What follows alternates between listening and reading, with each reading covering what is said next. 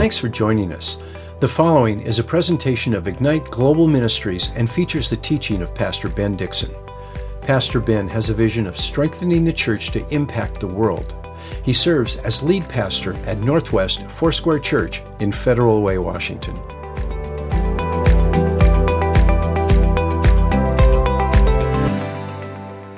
Let's go ahead and pray and invite the presence of the Holy Spirit with us as we open His Word. So, Father, we do thank you today for your Word. And I pray, God, that you would bless us just richly as we open the Word today. I ask, Lord, that we would understand it. I pray, God, that we would also glean from it, that we would grow by it, that you would give us the grace to live it out. I thank you, Lord, for the scriptures that we're going to read, Lord, we pray that you would encourage us and equip us and inspire us and instruct us that we could continue to do everything that you want us to do. We love you and we look forward to this time together, and we thank you in Jesus' mighty name. Amen. Today, uh, the scripture reading is First Chronicles chapter 6 and Matthew chapter 20. And as you've followed along with us, you know that we will basically just only have time to go through either a New Testament book or an Old Testament book. We have gone through Deuteronomy, we have gone through Joshua and Judges, and now we're going through the book of Matthew together. We obviously aren't able to get every chapter, but today is chapter 20, and there's really a lot to cover. And so, what I want to do is I just want to tell you about what is going on in Matthew chapter 20, and then we're going to focus on verses 20 through 28 today because we won't be able to cover it all. The first part of Matthew chapter 20, it opens up where Jesus tells the parable of the laborers in the vineyard. Some Bible translations will read the parable of the workers in the vineyard. And there's a lot of debate or dispute over exactly what Jesus is talking about, but you really can't understand what Jesus is referring to unless you connect it to Matthew chapter 19. And you have to remember, I think it was somewhere in the 1500s or the 1550s where chapters and chapter divisions were added. And so, this, in the original language, it wasn't written that way. So, chapter 19, chapter 20, there were no verses, there were no chapters. It was basically just a long letter, like a sea of text. And those got divided up, and they did the best job that they could. But we know that sometimes it will break a conversation and this is a great example because when Jesus is talking to his disciples in Matthew chapter 19 about the reward for the disciples because they're having conversations like the rich young ruler, the disciples are responding to the story of the rich young ruler or that that account where Jesus encounters a rich young ruler and they're asking him about who can then enter the kingdom of God and he talks about how you know how difficult it, it is really it's just an issue of the heart and so the disciples, Peter mainly in verse 27 of Matthew 19 says, Behold, we have left everything to follow you. What, what then will there be for us? And then Jesus says, Truly I say to you, uh, those who have followed me, in the regeneration, when the Son of Man will sit on his glorious throne, you will also sit upon 12 thrones, judging the 12 tribes of Israel. Now, this is an important passage because of what we're going to talk about today in verse 20. But that actually opens Jesus up to help them understand who he is. Verse 1 through 16 of Matthew chapter 20, he tells that parable of laborers and he talks about how the landowner goes out and hires people at different times. Now, I won't get into it, but my personal opinion is that this story is just a response to what Peter was saying. Peter was like, What about us? What are we going to get out of following you first? And Jesus is trying to tell him that God is generous to all, and God's intentions or God's decisions cannot be judged by mere men. He is gracious, He is sovereign, and He is generous. And who is He to be questioned? That's what it has a lot to do with. There also probably is some implication there between Israel and Gentiles. And we see that in the last verse there, verse 15 and 16 Jesus says in verse 16, the last shall be first and the first shall be last. Sometimes this would be referring to Israel being first. These are the first friends of, of God, these are the first covenant people. And the Gentiles come along because of the second covenant, Jesus' covenant that he makes with the Father through his precious blood. So there's definitely some implication there. And uh, it's not, won't have time to get into that today, but let's go ahead and read in Matthew chapter 20 and verse 20 through 28 today. And here's what it says The mother of the sons of Zebedee came to Jesus with her sons, bowing down and making a request of him.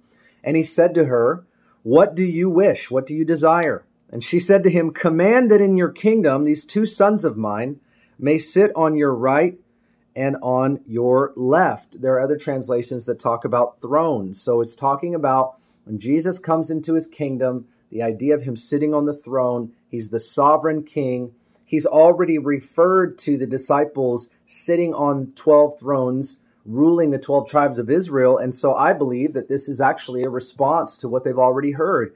And so she's saying, Can they sit on your right and your left and have these prominent places? Jesus answered, and he said, You do not know what you're asking. Are you able to drink the cup that I am to drink?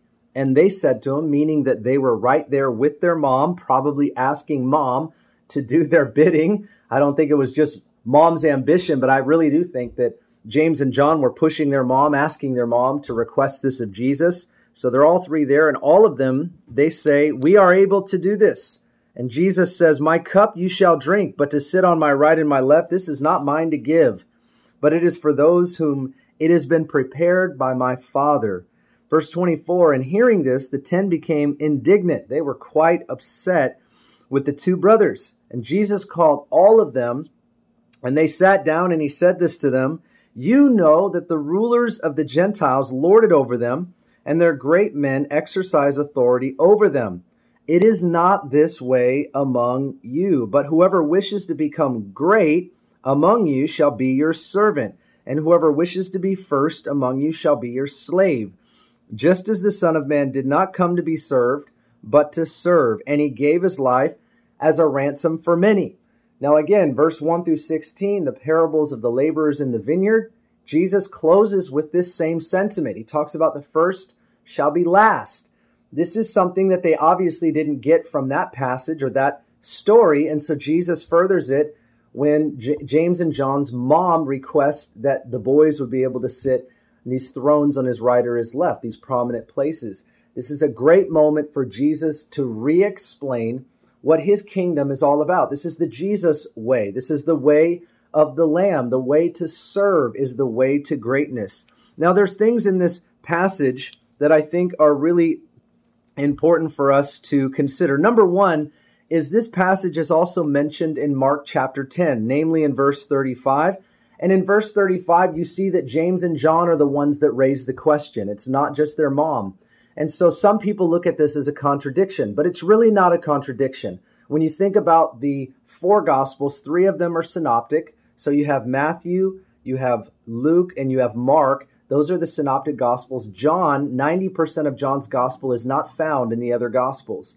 When you have the synoptic gospels, there are little details that are left out in each one because they're each a different account. Spirit breathed, but for sure there are other little details that almost always fit into place. Sometimes there can be a little bit of a scribe addition or subtraction, but in reality, that's how that works. And it really brings a strength to the scripture. And that's really what documents of antiquity are like you know, when you have these different perspectives and they work together, that's actually a profound endorsement of the text rather than a subtraction of it. To have very little contradiction is massive, and you won't be able to point to historical documents that that have this kind of cohesion. It's just not it's not actually out there in history, not to this degree at least. And so you see that Mark chapter 10, the boys ask the question. Here in Matthew chapter 20, the mom is asking for them or they are they are asking together. You might uh, remember we look back. This probably is in context to the fact that Jesus mentioned thrones, and I think that this uh, it's interesting to note that this request of who would have these great positions or this type of status of Jesus's right and left. This request had been given several times, and actually, it's not the last time that the disciples are asking for something like this. We see it all the way up into the Last Supper, where the disciples are still arguing among themselves about who is the greatest. They truly decide they truly desire to be great. All of them wanted these positions. All of them wanted to be great. And that's something that we have to recognize. Jesus in this passage though, he starts to talk about the concept that greatness, true greatness, those that are going to receive the greatest reward is going to happen through great suffering. Those that are going to deny themselves, those that are going to take on the cause of Christ, those that are going to give their lives away for the sake of other people, they're going to suffer greatly. And as a result of suffering greatly, their reward will be the greatest. That really is what Jesus is talking about. And you'll even read right in here where he says, Are you able to drink the cup that I drink? He's talking about the cup of wrath. And we find in Matthew 26 39, this is where Jesus is in the Garden of Gethsemane and he's praying to the Father and he says, he says, Take this cup from me, but not my will, your will be done. This is the cup of wrath. He's saying, Can you drink the same cup? And they said, We can. And Jesus says to them, You will drink of this cup. And we know that James was beheaded. We read about that in Acts chapter 12. We also know that John was exiled, tortured, then exiled to the island of Patmos, where he wrote most, if not all, of the book of Revelation. These men were tortured, these men were persecuted, and these men were killed. John, maybe not killed entirely. He did he did die on the island Patmos, we believe, but they were tortured and they were persecuted. They did they did drink from the cup of wrath. And then he talks about this baptism as well. He uses the term baptism in another portion of scripture. This baptism, are you able to be baptized or immersed into this type of suffering? See, they do not know what they're asking and what's attached to what they're asking. And that I think is a word for us. We seek greatness, but we do not know what greatness truly is. Now, maybe we know because we've read the scriptures and we understand it now, but I think that it's important for us to kind of think through what this idea of greatness is. Do we think greatness is about being impressive? Do we think greatness is about being popular or being known or people liking us or people knowing our name? Here's the reality true greatness is in every one of us, and we need to remember that. Greatness is in us. We were made in the image of God. Men and women were made in the image of God. Nothing else in all creation is made in God's image. That fact alone means that greatness is inside of us. Now, that greatness might have a lot of dirt on top of it. And so we need to humble ourselves and we need to become like Jesus in order for that greatness to shine. But what does that greatness look like when it shines? Does it bring attention to itself or does it bring benefit to others? Jesus is going to shift their understanding. He wants to shift their thinking. He said it's not about being rich or well respected or being impressive. Greatness, honestly, has everything to do with being like Jesus. And they are still thinking in their eschatology about Jesus rising up in military and political power and just ruling and dominating. And so this is in their mind. It's about might and it's about power and it's about being impressive and it's about being more than all of that, having this type of authority that can just move everything else out of the way. And yet that is not what Jesus is about. And it's not what he wants his disciples to be about. And I want to read this to us again, just so we capture the true heart of greatness, especially in our times as well, where we think that if we just push everybody out of the way and we just dominate everybody else, like then we will have everything that we're supposed to have as Christians, sort of this triumphant, physically speaking, geographically speaking, society speaking, that if we do that, then Christians will take their rightful place and everybody will get in line. And we may not say that, but I feel like that theology is creeping into the church. And it has been over the years where it's almost like this triumphant mentality where if that's what we need to have, that's what we need to do. And that's what's going to set everybody else into their place. Like we have this great, like it's almost authoritarianism. And Jesus is like, that's not my way at all. You guys are missing the point. And look what he says to his disciples. And let's consider this for us today. He says here in verse 25, You know that the rulers of the Gentiles lord it over them. He's talking about authority. And their great men exercise authority over them. They exercise it. This, this is like, it's a coercion. This is force. This is the way it is. There's no inspiring people to a place of walking together in unity. This is this is what you're going to do and this is how it's going to be. Verse 26. It is not this way among you. I do not want you to take your cues from the world, from the Gentiles, from those that don't know God, from those that do not walk with God, from those that do not follow me. Jesus is speaking right to you and he's speaking right to me. Sometimes we are afraid because we do not have control. When we lose control, fear starts to crop its ugly head up. And so we want to gain control and we will lose the way of Jesus. We will lose our perspective of greatness. We will lose the understanding of who we are and how we are because fear will lead us to try to grab a hold with in any means that we can and we just sort of don't realize that we change and we become different or otherly than who Jesus has called us to be and Jesus was about to give himself fully and completely as the greatest example for how it is that we inspire the world to know God and become who he made them to be. He says, but whoever wishes to become great among you shall be your servant, and whoever wishes to be first among you shall be your slave. Just as the Son of Man did not come to be served, but to serve and give his life as a ransom for many. Let me say something to you.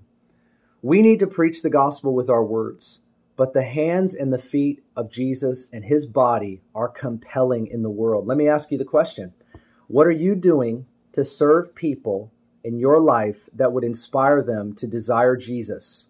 What are we doing in our lives that aspire to true spiritual greatness, where people around us are blessed, people around us are served, people around us are transformed and changed because they see something different than what they see in the world? If I were to give you my concerns about the body of Christ, it wouldn't be to punch them or say, you know, I'm better and they're not part of what concerns me about us is that we forget the position that Jesus calls us to take, the position of a servant. We want to be this triumphant people. See, we are triumphant over sin. We are triumphant over the devil. We are triumphant over hell. Why? Because Jesus has conquered all of those things. And so now, because of the security that we have in Christ, we can now go and serve other people but we're constantly trying to win arguments instead of hearts. And can I tell you today that it is about winning hearts and not arguments? Jesus won our hearts. Didn't he win your heart? That's exactly what he did. He came and he had all the power, all the power, all authority, and he could have done whatever he wanted to do. And you know what he did? He laid it all down because he knew that for the joy set before him, he had to endure all of this, give his life as a ransom in our place. He tasted death so that we could taste life. And you know what? We can do the same thing for the world that we live in. You want to aspire to greatness? We want to aspire to greatness. Greatness is to lift other people up.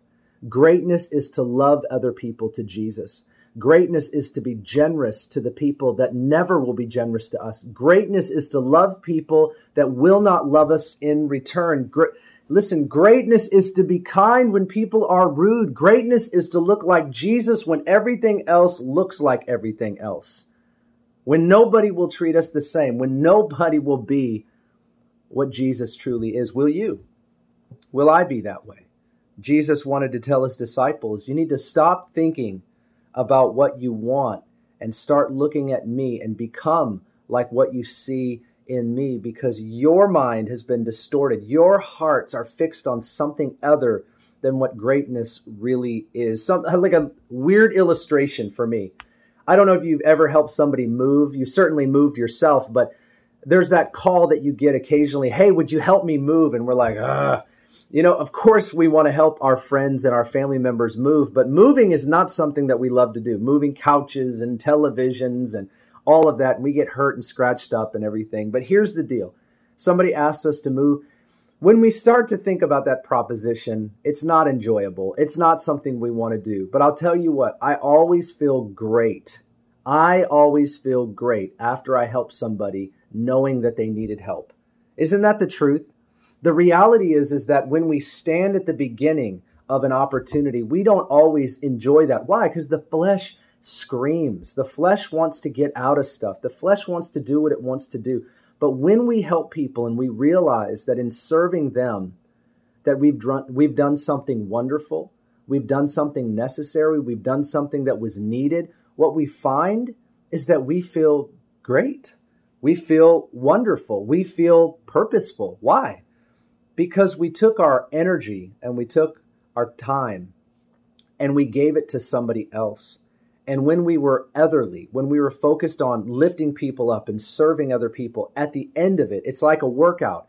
You don't want to do it at first, but at the end, you feel great. You feel wonderful because you did something to help your body. You didn't want to at first, but you found out that it was it was great at the end. And this is the reality of serving is we have to have a mindset shift. We've got to realize that the culture and the world is lying to us today, even now, about what greatness is or how we achieve it. That somehow we aspire to be like the great men and women of the past, and we look at their great exploits and we think about the stand that they took and the, the speeches that they gave. But reality is this is that day in and day out, they suffered greatly the people that we admire the most suffered the most. They did things in secret that nobody would ever put a camera on. There's no audio files to hear what that sounded like, the prayers that they prayed, the times they wanted to give up. If we want to aspire to greatness, if we want to be like Jesus, we've got to realize that it's all about giving over our lives, giving over our time, giving over our talent and treasure for the sake of Him and for His kingdom. And when we do that, we realize that we have found something that you cannot buy. We found something that you cannot get anywhere else. You just can't. You just can't. When we serve others, it opens hearts, it opens minds, it opens lives, it opens conversations. What a relevant, relevant passage in the times in which we're living. See, what we do in the wake of opposition, injustice, difficulty, trial, turmoil, political polarization, what we do, what we say, shows where our hearts are. It shows what we believe about change. Really, people use the term when they talk about others. They use the word that person's stupid, that person's an idiot. Those terms show exactly what we truly believe about change when we release our anger, when we release our fear, we're afraid that people are going to control. we are afraid that we're going to lose control. Here's the reality you and I, we don't have control. We really don't. We don't have control. But what we do have is that we have the ability to exercise self control and follow God's word. And when we do that, we find that we can inspire people rather than aspire to be over people. There's a difference. We in the body of Christ need a shift. We've got to be reminded about what true greatness is. This is what Jesus was teaching his disciples. And you know what? He taught them several times. I think this conversation looks different today, but I think this conversation is still a part of the Christian community. I still think that we are trying to fumble through what it actually means for us to take our rightful place in the world, what it means for us to position ourselves properly and to expect right and righteous things for the next life. How is it that we position ourselves? We position ourselves like a servant. The same thing that we read about in John chapter 13. Jesus himself had to demonstrate to his disciples how far he would go. Here we have the Son of God, the Son of Man, the one that's going to give his life on the cross, be raised from the dead. He's the eternal Son of God. He gets up from this Last Supper that they're having in John 13 and he has this towel and a basin of water, and he starts to wash their feet, something that slaves would do, something that children were assigned to do, something that was lowly. And he's proving to them you want to aspire to greatness? Wash people's feet. Be willing to do anything to serve other people, to show them that this is the way. He came as a lamb, he's coming back as a lion. He came in meekness and humility. He is coming back as a conquering, ruling king. We are living in a dispensation where we are following the way of the Lamb, and we've got to make sure that our life is bound up in serving other people, which reveals true greatness in the world that we're living in. How do we know that? Because most people won't do it. Most people won't live like that. The question is not about what most people will or won't do. The question is what what what are we willing to do? Are we going to aspire to greatness? Do we want to follow Jesus into great places, great exploits? Are we going to serve? Are we going to lay down what we are?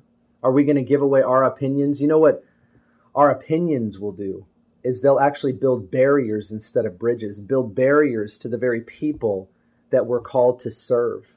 Jesus had to say so many things to his disciples, and it just echoes into our hearts today. He talked about loving people. He said, Don't just love those that love you in return, love the people that will never love you back. You know what those people are? Those are people that are going to say things about you, say things to you in a way that's going to mess with you. We're going to suffer. The people that receive the greatest reward from the hands of Jesus are the people that are going to suffer the most. I'm concerned that we're not willing to suffer. I'm concerned that we complain at the slightest inconvenience. I'm concerned that if if what we're going through in the world today over the last 20 years, if we're not willing to go through suffering for the name of Jesus, not just oppression, not injustice, that's not what I'm referring to, but I'm talking about in the name of Jesus. If we're not willing to go through suffering so that Jesus can be glorified, so that Jesus can be seen, so that Jesus can be believed upon, if we're not willing to do that, then what are we following? Whose manifesto are we listening to? Whose book are we reading? Whose influence are we taking from? Whose example are we looking at? What are we following? Is it the greatness that we see in Jesus, who's the greatest of all? Came from heaven and earth, came from heaven to earth, laid down everything so that people who would never deserve it and could never earn it would actually have a second chance at what we call life, that we could come back into the original design for which God created us, that the just was given for the unjust, that the righteous was given for the unrighteous. Are we willing to do the same thing? If we consider ourselves the righteousness of God in Christ, are we willing to lay down who we are and what we are so that people who exemplify what we have, you know, this unrighteousness could come to know him. You know, we should choose people that make us upset. We should choose people on the other aisle. We should choose people that are saying things we don't want to hear. We should make people targets that for some reason politics would try to tell us we can't or shouldn't. That the world, the culture, the news, everything's telling us to separate and divide. Why? Jesus is telling us to go after, love, be generous to, lay down your rights for. If we're so secure in who Jesus is and what Jesus gives and what Jesus has done, why are we so afraid to lose control when we don't have it to begin with? The disciples wanted control. They wanted to exercise authority over the Gentiles. They wanted it now. Jesus, take your rightful place. And by the way, can I be to the right or the left? Can I rule with you right now? I'm hoping it happens right now. When's the day? Is the day here? I hope it happens right now because I want to be great. I, I want to I want to be right there with you, and I want to aspire to the throne. I would rather wear the crown, the crown of thorns, right? The crown of thorns, the cup of wrath, the baptism of suffering. This is what it's about. Why? Because this brings about change and transformation. Nobody does this but Jesus. Nobody does this but Jesus. He gives them the example. The Gentiles want to exercise authority over people, want to tell them what to do, tell them where to go, tell them what to believe. He said, Not you. That's not what I want for you. True greatness is to come up under somebody and serve them, love them, be generous to them, show them the way, speak to them about a different way.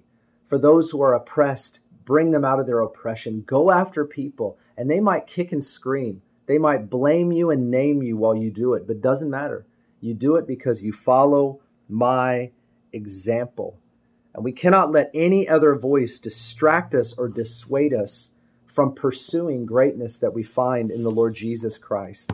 That's really what it's all about. It's all about following him, who he was and how he did things. First Peter, I believe it's chapter 3, it might be 4, but he talks about Jesus that when he was reviled, he did not revile in return. When he was insulted, he did not insult in return. He was like a lamb being led to the slaughter, but you know, he chose that. it, it doesn't show weakness from Jesus. It actually shows greatness. It shows greatness that he was able to endure so much at the hands of so many. And guess what? He won. He conquered sin, hell, death, the grave, the enemy. He conquered everything because he was willing to suffer. He was willing to let go of his rightful place in that time to conquer and to rule. He just humbled himself. He, he, he became lowly so that he could come up under all of us. Jesus inspired us to see him as the God that he truly is.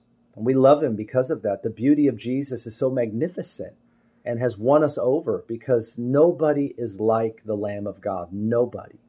The question is can we be like the Lamb of God? Or do we want to continue to struggle over who's great, not just who's better, but who's in control, who has power, who has authority? If we just let go of that and we find the humble way of Christ, I think people will find the Christ that we're following. I think people in the church would lay down their arguments and stop trying to win the argument and start start trying to win each other's hearts. And the world will see the unity that we have and they'll want it. They'll desire it. They'll love it. How did you do that? How did you guys, how are you guys like this? This is what I so desire for every one of us is that we become more and more like Jesus, less and less like the influences that we see out here because those are the very voices that we've been delivered from. And so we need not be afraid. We're not losing control. Jesus is in control. We've lost nothing. We'll lose nothing. But we should not lose our rightful place in serving others.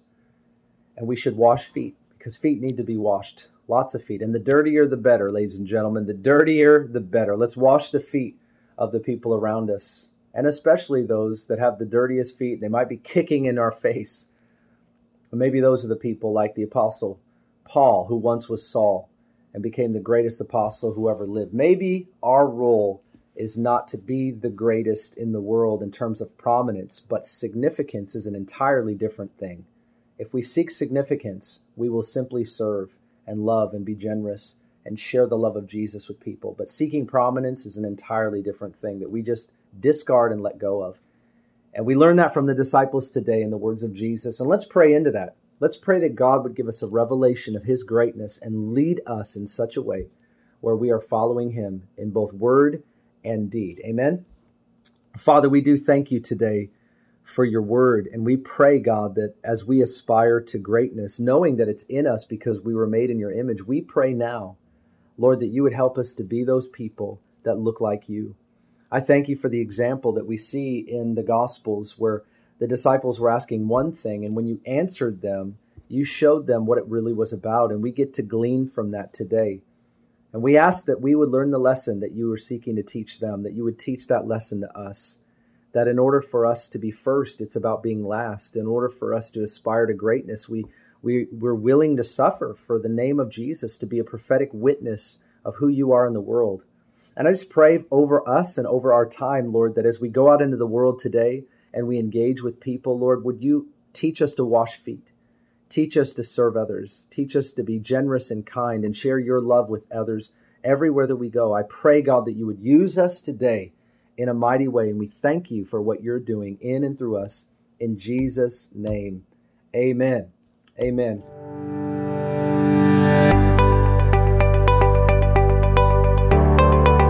Thanks for listening. If you'd like more information about Ignite Global Ministries, please go to our website, igniteglobalministries.org. While there, check out our Immersion Discipleship School and the books Pastor Ben has written.